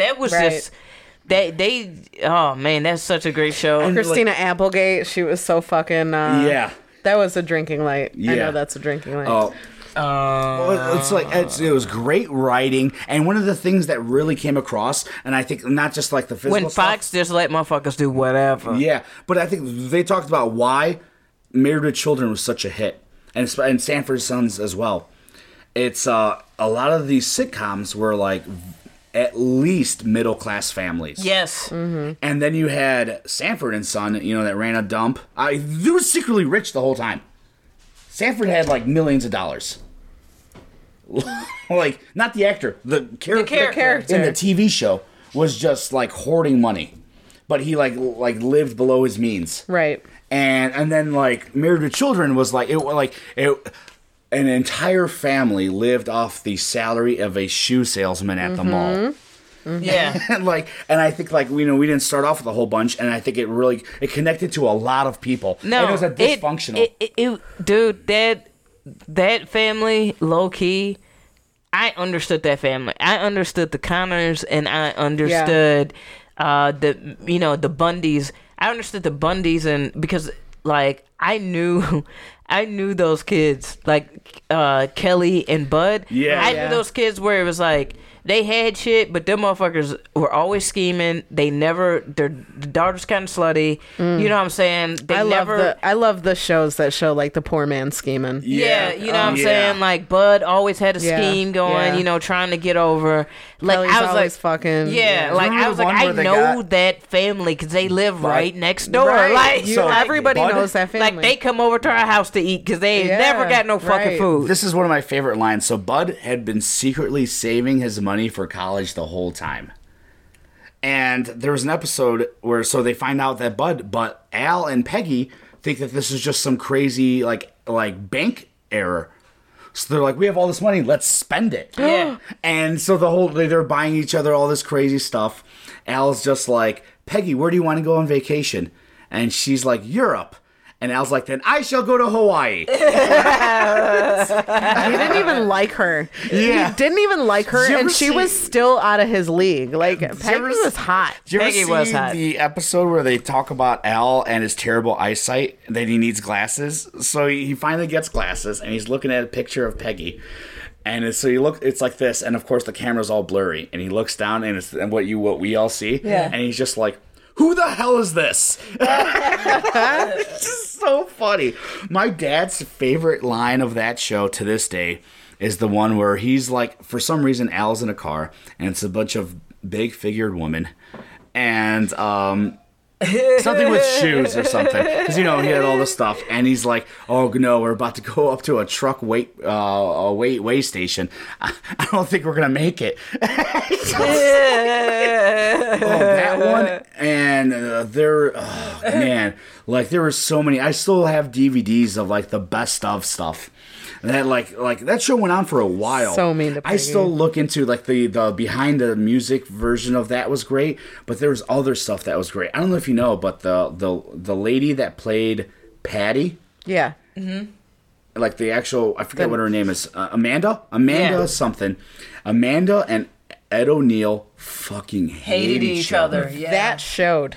Oh, well, so it shows up at the beginning. I think it was all fine. At the end, it got real bad. Yeah. And so they talk about it. I think they showed like a thing where Amanda's being interviewed, and they ask about that, and she's being very professional, like, oh, you know, we just didn't get along. Next question. But Ed started going into it, and it was like what ended up happening was as the later seasons happened, Amanda started taking directorial duty. Yeah. So she started telling Ed O'Neill what to do and say, and he's like, hey, listen, nobody knows how to do Al Bundy better than I do. Yeah. And then not only that, Amanda was a lesbian. Yeah. And at one point, Ed had a story where, like, everyone got invited to the wedding except for Ed. And so he said something like, Amanda, like, listen, I understand this, but it's a wedding. Why would you not want me in the wedding? Like I like to think we're on good, at least somewhat good terms to be invited for a wedding. It's like, honestly, Ed, both of us are going to be wearing tuxedos, and we think you wouldn't have been able to handle two women in tuxedos getting married. And like you thought it would have been hilarious, and that's like, I mean, yeah, I would have laughed. Because that is funny. And then he's like, so that some of that, and Ed's like very honest, like some of that was my fault. And he's like, I remember one of the worst things that he did. That he's like, worst things I did was that I finally said to Amanda, like, listen, if it gets so bad, I can go up to the people that run this show, and I can tell them, listen, it's either Amanda or me. What do you think they're gonna do? Right. Like, not to be like this, but like... No, but he's right. What would they do? He's like, what do you think's going to happen if I say it's either me or her? What do you think? What do you think that they're going to do? Yeah. So just like you want to be, you want to be mean or whatever, keep doing it, you know. And I mean, yeah, I think I don't know how it is now. I think they just completely. He's such an old man now. He's such an old man. Yeah, and it's I find that stuff so interesting. Well, they said that like Lucy and Ethel did not get along at all. Really? Yeah, like. The chick that played Ethel was like, man, fuck that bitch. Like, I don't rock with that bitch. I don't, like... Oh, I had no idea. Yeah, like, there's a lot of... What's interesting is to see how, like, certain people... Like, for them to have to play best friends, and they did it so incredibly well. Yeah, they did. And then you can also see where, when it's contentious, and you can see it on screen where they're like, I really don't fuck with you. Right. You know what I'm saying? Like, I love that. Did you know, It was like that on, what is that show? That 70s show with Eric Foreman. And with everyone else? With everyone else. Like, he was the outside dude. The only person... Nobody liked him? Nobody really fucked with him because he didn't party. You gotta remember. Okay. That's kind of like whatever. You gotta remember when Ashton and...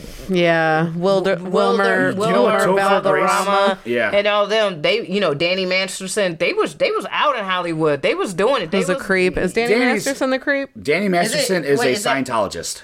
Both of them are. So is the hot chick, Laura Prepon. Oh, I thought it was just Danny. No, him and his brother. And then wife. Laura Prepon. Yeah. I said their wife. Like, their wife. I can see that with Topher Grace because he is slowly starting to go away from mainstream movies and start to go into the Christian movie market. Oh. He's the pastor in the new Unbreakable movie. The Unbreakable movie is about the child that falls through the ice. Topher Grace is the pastor in that movie. Okay. But he just played in BlacKkKlansman as well. Yeah, I like Topher Grace. I like Topher Grace, and I think he's a great actor. But it was an interesting, like, that, like, they talked about how much Ashton was loved on the set. And I was like, yeah, he's kind of that lovable dude. But then, like, you see later how, like, you could tell that it paid its price on him. Yeah. Mm-hmm. Not that he doesn't have a good career, meaning... Like, the intrusion of his privacy. Yeah. Mm. You know what I'm saying? Yeah. Like, he got to a point, like, man, fuck y'all. And then Topher Grace is like, yeah, I've been, like, fuck y'all. Yeah. So, do you know who else doesn't get along on set? Calvin and Hobbes? No, not Calvin and Hobbes. But, The Rock? The Rock. Fast and Too... And? You don't know about this? Yeah. Vin Diesel. Vin Diesel. And that's they don't like each other? It's real bad. Vin Diesel wants people to boycott this movie because he's not in it. And The Rock is like, I think he's fine making movies, but if he had the choice, The Rock would love to never work with Vin Diesel again. Wow. Dude, The Rock is known to be like the nicest person on set. And that's what I'm saying. He's so sweet. Yeah. He's that gentle giant, but he'll fuck you up. Yeah. Yeah. Yeah, and Vin Diesel is kind of known to be kind of a douche, from what I heard, allegedly. Yeah, I was immediately on the Rock side anyway. I think he can hold. Vin Diesel kills me because he takes himself way too seriously, and he's a good actor. Yeah. Vin Diesel is actually a good actor. Boiler Room. Yes, I have. Yeah, have you seen Not Guilty? What is it? Not Guilty? Call Me Guilty? I don't think I have. All right, that movie is directed by Sidney Lumet. Find Me Guilty or it's I'm called, not. It's Find Me Guilty. Find Me Guilty. Vin Diesel is. Thank you, Timmy. Is on point in that whole film. He knocks it out the park. Vin Diesel can act, but he takes himself way too seriously. Yeah, you know what I'm saying. I think The Rock can act too. I think all those years of wrestling. I think he can too. Yeah. But The Rock gets it. He's like, dude, we're making cartoon live action movies. That's what we're doing. Yeah. Stop pretending like this is the. Well, I think what he did for Paul Walker at the end of the other Fast and Furious movie was a very nice thing. I really like the way they ended that, where Paul Walker's driving one way and Vin Diesel leaves, and it's like goodbye, Paul. Yeah. And I think people were saying that, like, even The Rock's like, and that was a very nice thing for Paul Walker. Yeah. But on set, apparently there was like that Vin Diesel's like, I'm this franchise, so I can show up whenever, I can do whatever. Eat a bag of dicks because he left the franchise. He for a while he thought he was too good for the franchise, and then that's exactly it. Yeah, it's like no, dude, this is you. And with that, and I liked Riddick, the third one. First off, them Riddick movies was raw. Yeah, the Pitch Black was great. Pitch Black was good. Yes, Chronicles. I liked Chronicles of Riddick. Riddick was great. And Pitch Black. Yeah. Hey. Now that we have made this like a total like Cinema Slayers spin-off. Well, I mean, movies and shit. Well, no, yeah. First off, I want to address the light. I know who's drinking and I know what word it is off the bat. Like I know. So it's you. No. It's me. It's David. No. It's me. The word was dad. Dad, yeah. Yep. Why would it have been dad? She gave you the word dad. Because she knew you were going to say it. And you were talking about how your dad liked Married with Children. Yeah. That's I don't know if there's anything else for that, but I know that one. I gave Tim like the look. I know we're like probably I don't know where we're at. You're at an hour 15. Okay. Oh, shit. So a couple things I want to. We have bad advice. We do have bad advice we need to get to, and I do have a PSA, and I know you got tea, so let's. Why don't we? All right. We're not going to roll anymore. No, we're done rolling. No, you're a great conversationalist, and we got to do two segments. How much do you guys typically do? Like four. I really. At least. My bad, I guess. We're still going to do the number one over there. We're going to still do that one. Yeah. Is there something you wanted to... Is there Street Sharks. Street Sharks or Biker Mice from Mars? Oh, that wasn't what I was asking. No, I wanted to ask... I really want to know...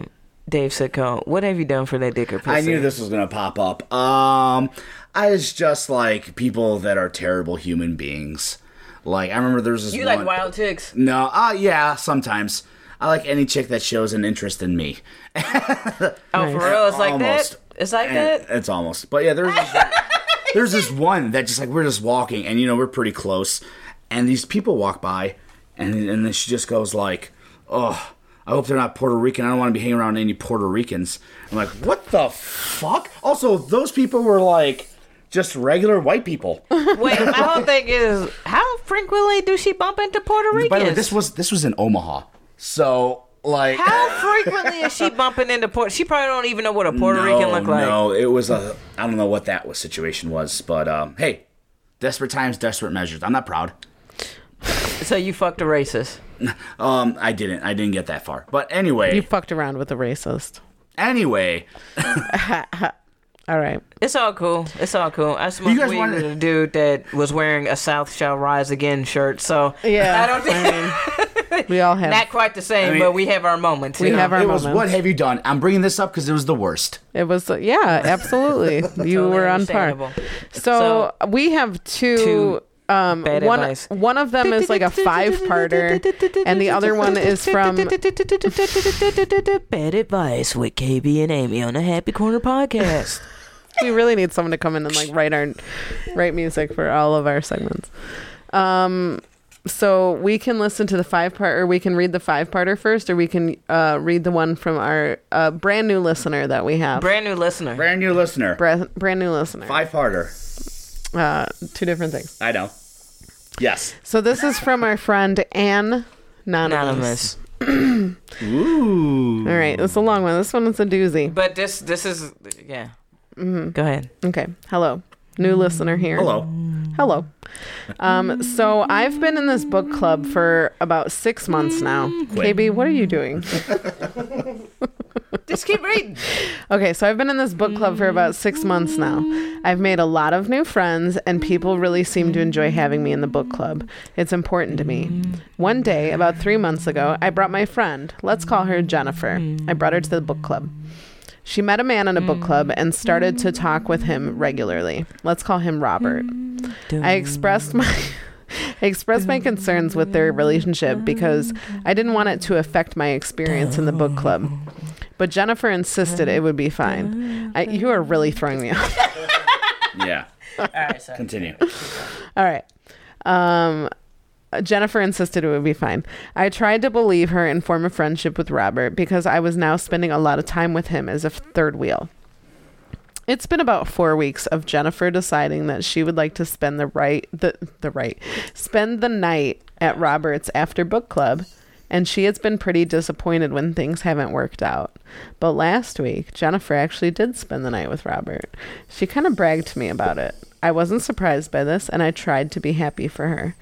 In a conversation about book club, I made a joke to Robert that he could maybe use next week's book as a bedtime story for Jennifer.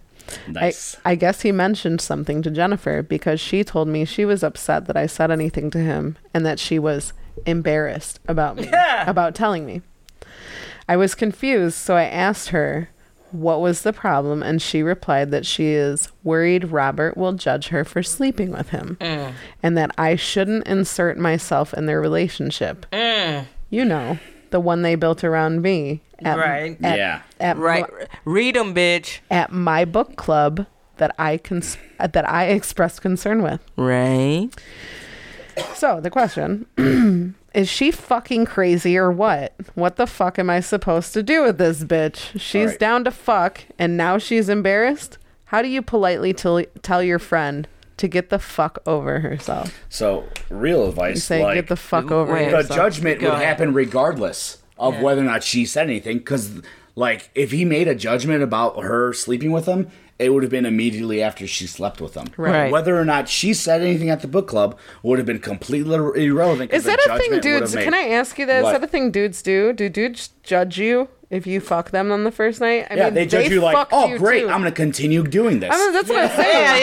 Yeah. Like they also fucked you on the first time. My general consensus is like, oh, okay, I'm going to continue seeing this person. It's... because we can fuck, right? The kind of stuff that makes people not want to do that is like red flags and stuff, you know? Yeah. And going sometimes early not even isn't knows. A red... Yeah. And it's not that. And, but as far as this, so bad advice... You should sleep with him. That's what I was going to say. And then tell her to say something at the book club. Yeah. Even Steven. Yeah. Even Steven. I agree with that. I was going to say either you can fuck him. Smash the homie. You can smash the homie. Or, you know what I'm saying? Like, here's my whole thing. So she got invited to the book club. Is the other bitch reading?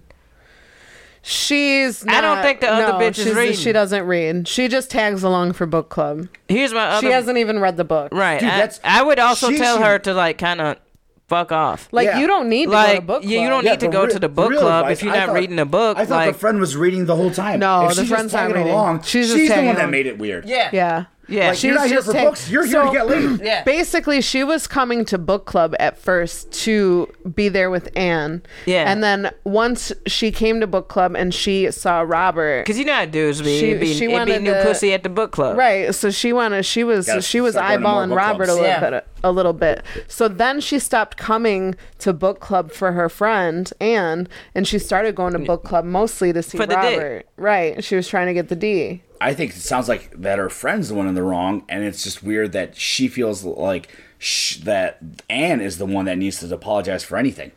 Like, I don't think so. Like, I don't think so either. Like, if anything, like, so it's weird because it's like Anne said, like, please don't do anything that would make this weird. Right. And then she's like, oh, don't worry, it won't be weird. It'll be fine. And now her friend's the one that's saying, like, well, now it's weird. Well, because she got dick. Yeah. She got dick from the book club. And granted, maybe Anne shouldn't have made the joke. Maybe. That's the one thing I would say. But I feel like Anne was just trying to address the elephant in the room. Or like, hey, I know this. Yeah. And you know, and it's totally fine. Yeah. Everything's cool. This is a book club? Do you know if this joke was made in the book club or just to Robert? I think it was just made to Robert. Then what the hell is... It wasn't made openly in the book club. Then there should be nothing. Like, I don't think Robert obviously knows what happened. Right. So like, and Robert should know that now. Anne knows what happened because Anne was the one bringing her friend around. Well, and the other thing is that fuck all that bullshit. You know what I'm saying? Like, tell the fuck buddy, kick the little thotty friend to the curb and be like, fuck off. Stop hanging around this book club. Go find this my book club. I mean, unless you're gonna start reading. If Robert continues seeing her friend. Then nothing. Then this is a non-issue because it clearly didn't stop him from anything. Right. Right. So who cares? Yeah. But bad advice. Fuck the dude, Robert. Yeah. Yeah. And then that way she can say all the jokes she wants to. Eye for an eye. Oh, she for damn sure won't show up to book club no more. No. And that's probably the goal. Okay. Was that a light for a drink, Timothy? James. Yes. Who was it? KB. Bullshit. Correct. Bullshit. It's KB's word. That was me for you. Have I? I haven't said my other word. No. You will. All right. Go back. To we'll see. Yeah. You guys are like at an hour and 25 minutes. Okay, we're about to. Yeah. All right. So, are we only doing that one? Can't we do an XL episode for like 3 hours? No. Game of Thrones tonight. I gotta go eat food. All right. He made brisket. Yeah. Ooh. Sterling made brisket. And my brother made a bunch of food. My brother and his girlfriend. So this is a 5-parter. Do you want me to just pick one? I want to pick this one, the last one on here, which I think is the most important. Don't fuck anyone in the scene, right? Like, recipe for disaster. Don't shit where you eat. Potential for drama, etc. Just checking. No reason. Fuck everybody. Fuck everybody, dude. Specifically, if you're talking about me. I'm just kidding. Nah, fuck everybody. You grown. Yeah. Drama is so high school. We're all adults. We're all past that. Just fuck everybody. Nobody's going to say anything. Nobody's going to talk about it. Nobody's going to give a fuck. Just fuck everybody. Fuck at the mics. Fuck in the bathrooms. Fuck in cars. Yeah. Fuck while they're on the stage. Fuck on the stage. Yeah. There won't even be... audience. You know what I'm saying? There won't even be any awkward nights at Stonehouse as a result of it. No. Right. Not at all. No awkward nights. Anywhere, you know what I'm saying? Mm-hmm. And catch all the STDs, all the STIs, all the crabs. They say don't shit where you eat, but here's the thing. Shit tastes delicious. Absolutely. Yeah. Go for it. And a man's got to eat. Oh, yeah. Everybody's got to eat. And then make sure you... Women got to eat too, Timmy. Hey, and make sure you document it all on social media so we all can be a part of it, too, because we're so supportive. Yeah. So, like... Yeah, go for it. Fuck them all. I have never heard one negative thing happen from something like this. No, never. Me either. Not even with anybody in this room. I have, but I'm the exception. Right. You're exception to the rule. That was from our good friend Blitz Blones. He also says he gave a 5-parter, and we're going to come back to his other what's his the other one right there? This one? Yeah. It's what makes a good host, a show host in comedy, and what makes a bad show host. I feel like we already did a lot of blah blah about the behind. Yeah, right. Yeah. Yeah, so that's what he just said. Okay, that's all I can think of off the top of my head. Love y'all. Keep crushing. We love you, Blitzblones. Thanks, Blitzblones. You're a great listener. He's a very loyal listener. Yeah. So do you have a PSA you want to get through real quick? Yeah. Is your PSA and my honesty the same thing? I'll piggyback off your honesty. It's pretty much the same. Do you want to say it at the same time? We kind of went over it in our snaps. David, you're freaking me out. Basically, what we want to tell you, we just a friendly reminder that you ain't got a lot to kick it. You ain't got a lot to kick it. Yo, man, I think the biggest thing about that is that there's a lot of people who feel like they gotta fake the funk or whatever it may be to hang out with certain people. And I've seen it in so many different circles, whether no matter what profession, no matter what I'm doing. Why lie? It's everywhere. I don't it's get it. There's some in the comedy scene, there's some in my personal life, that in dating people do it. It's like, you don't stop lying to me to kick it. Yeah, don't lie to me to make yourself seem more interesting. Like, if I'm hanging out with you, you're interesting enough for me to hang out with you. Like, I like you as a person already. And then some of y'all don't even be lying that good. Y'all be telling lies that's just so outlandish and so fucking ridiculous that you should be embarrassed. Like, truly, like, anytime somebody starts to go into one of their fabricated bullshit ass stories, I'm just gonna be like, Jesse,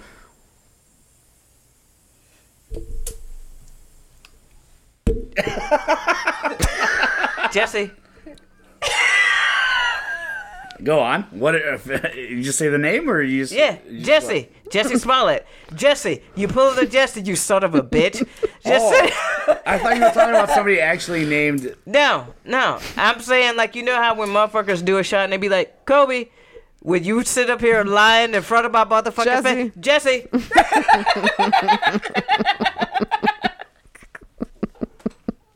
You lie in front of my face. It's true. Yo, I should have done it. We should have been did that shit. I don't know why hey, man, this is the year of us stopping liars, because they have gotten out of control. We supposed to be forgiving of them. No, you cannot lie. Don't lie about your heritage. Don't lie about any diseases. Don't lie about shit. Don't lie about your parents. Don't lie about how much money you make. Don't lie about. Because why? Why? You ain't got a lot of. And here's the thing about liars too, is they forget what they lie about. So later on, when they come back and say something that contradict, like, I remember what you said. I remember. Yeah. So for you to come back and be like, oh, this, and I'm like, actually, that's not true. Yeah. Didn't you say this? Yeah. But I never call him out. Like, so I had an experience, and there were, like, in one night, there was probably 4 different lies that I caught on. And it would, like, by the end of the night, I was like, just please, we don't even need to talk anymore. Like, I can't handle it without me being like, are you fucking kidding me? And when we get off this show. Yeah. That's when the real shit talking starts. But no, Dave Sitko. So, you know, I think we've wrapped up all of our TE, PSA, all that shit. We had a light. Was that a drinking light? Yeah. Yes, it was. Who is it? Is it me? Yeah, why do you guys doing this? Because I'm like, it was my word. What was it? Tea. I know. Oh, what the fuck? I know. I asked KB, I'm like, you think this is kind of cheating? Wait, hold up, bro. He threw me under the bus so hard. It was like, so hard, dude. Kind of. I asked for your advice, not for your permission. You snitched super hard, bro. It's fine. You snitched super hard. It's fine. Yeah. That's my last. Ooh, I spilled half of it on me. That's fine.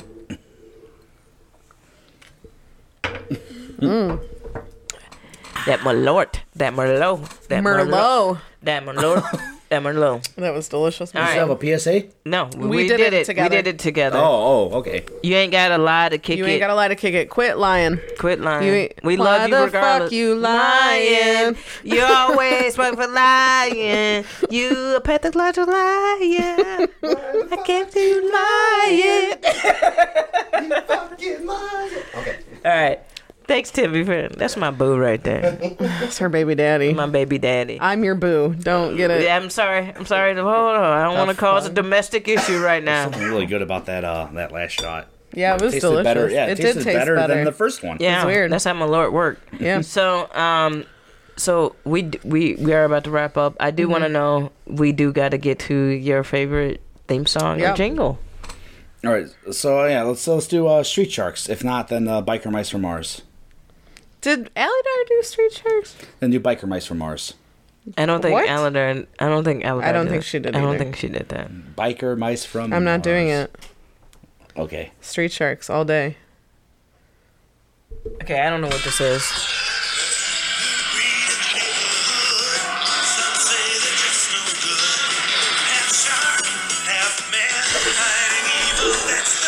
Here, Katie.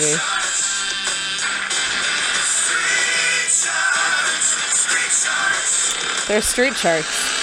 So they're sharks that can run. Teenage Mutant Ninja Turtles and turned them into sharks. No.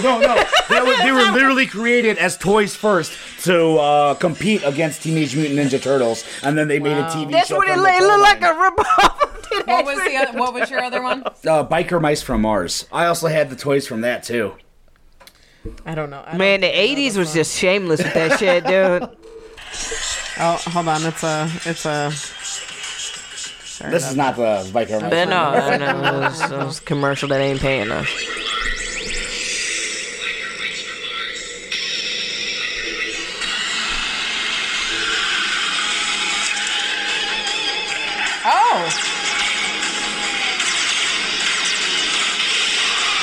Oh.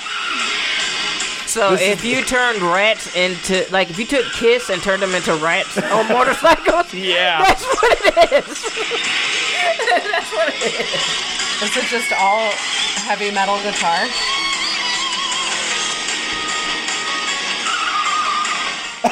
That doesn't even make sense. He just drive up, flip around, and then just went straight up in his motorcycle. Naturally. Was Gene Simmons an executive producer on this? Is this like... You know, it's weird. I remember this intro, but I do not remember this show at all. I'm bummed that there was no words. Words. Yeah, that's. No, I can't say that I know that one. Or the other one. But they look like the perfect... But I could see a little David Sitko sitting in front of the TV. Yeah. All these offshoots, off-brands of fucking Teenage Mutant Ninja Turtles. Like, come on. Told you, 80s, early 90s is just shameless. Yeah. They did that shit to us hardcore. Darkwing Duck, all that shit. Yep. You know what's a great thing? Are You Afraid of the Dark? You guys. Oh my god, that was my shit. That's the one where it's like do do do. That one's real creepy. Yeah. It's still creepy to the as an adult. It's still creepy. I agree, dude. Nickelodeon was the shit. Oh, that was a great TV show too. No, Nick. No, that was just Nick at Night. No, Nick at Night was like oldies. That was Snick. Saturday Snick. Nickelodeon. Yeah. Oh man, they had like Ryan Gosling in there. Nick Nickelodeon. That was so creepy. You knew what time it was when this came on. I was so scared. You have the harpsichord submitted for the approval by the Midnight Society. I call this story. I don't know, some cold. I call this story Calvin and Hobbes, Too Fast, Too Furious. That should be the whole title. Submitted for the midnight approval. Yeah. Hey, shout out to our thought from the chat audience. We got Biker Mice Rules from Who Is Blow to Gray. Yeah. Yes. I knew Blow would have loved that too. Through. Yeah, good job, Blow. We miss you. I hope you heard our earlier segment about Yeah, he dropped a couple comments in there earlier, but I couldn't get get him out fast enough. I get it. No, I'm so. That's that. Where can people find you, David Sitko? I don't think I have any other separate shows going on, but every Thursday it's Still Not Friday. Like on social media. Yeah. Mm-hmm. Just Facebook. I think I have a Twitter, but it's not run by me and I don't know what it's called. Maybe Dave Sitko at Twitter? Yeah, I have no idea. I don't know. Who runs it? Truffke. It's basically used to promote Still Not Friday. Oh, okay. Okay, cool. So Still Not Friday every Thursday. And also you guys have an open mic. First Monday of the month. I'm hosting this the June first Monday with Alex Stein. Nice. And we have a donut show next weekend. Fourth Saturday. Of every month. Yeah, Shots and Giggles at the Drunken Donut at Joliet Bakery. Yep. I'm hosting that. Are you also hosting that? Or is it me and... We gotta look that up. I don't remember. I think it's me and you, to be honest. Jack's not gonna be there. So I think it's me and you. All right, perfect. Yeah. Perfect. I'm glad we know what's going on. Fun little party. With each other. Awesome. And make sure you, if you want some bad advice from KB and Amy and our guests, make sure you send that to happycornerpodcast@gmail.com or the Happy Corner Podcast. We'll get them both. Yeah, we'll get them both. So send them over. And then make sure you subscribe on Twitter and follow on Instagram. And not like Twitter. We don't have a Twitter. I mean, Twitch. My bad. Yeah, that's fine. And then like on Facebook. You know, follow our page and all that good stuff. And then I'm K Marion Comedy on Instagram and Kimberly Marion on Facebook. You know how to find me. Yep, Amy Blaze. A-I-M-E. Don't spell it wrong. That's me on all platforms. We good? And then make sure y'all holler at Timmy Blaze, Mr. Our sound guy. Well, are you saying we're good? We are good. We are out of here. Thank you so much for tuning. Where were your friends? Nope, too bad. Not too bad. No, we're done. We're right here. That's where your friends are. XL episode. XXL episode. No. It's Game of Thrones. You guys have been awesome. Thank you guys so much. Have a great night. Bye. Love you. Eat that pussy. That's how you do it. Eat that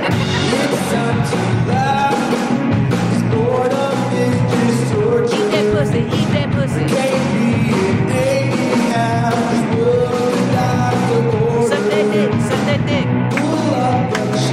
The Happy Corner. 69. Okay. All right. TV's getting filmed. Yeah, that was a lot of fun. Calvin now my voice sounds weird now. Calvin and Hobbes, too fast, too furious.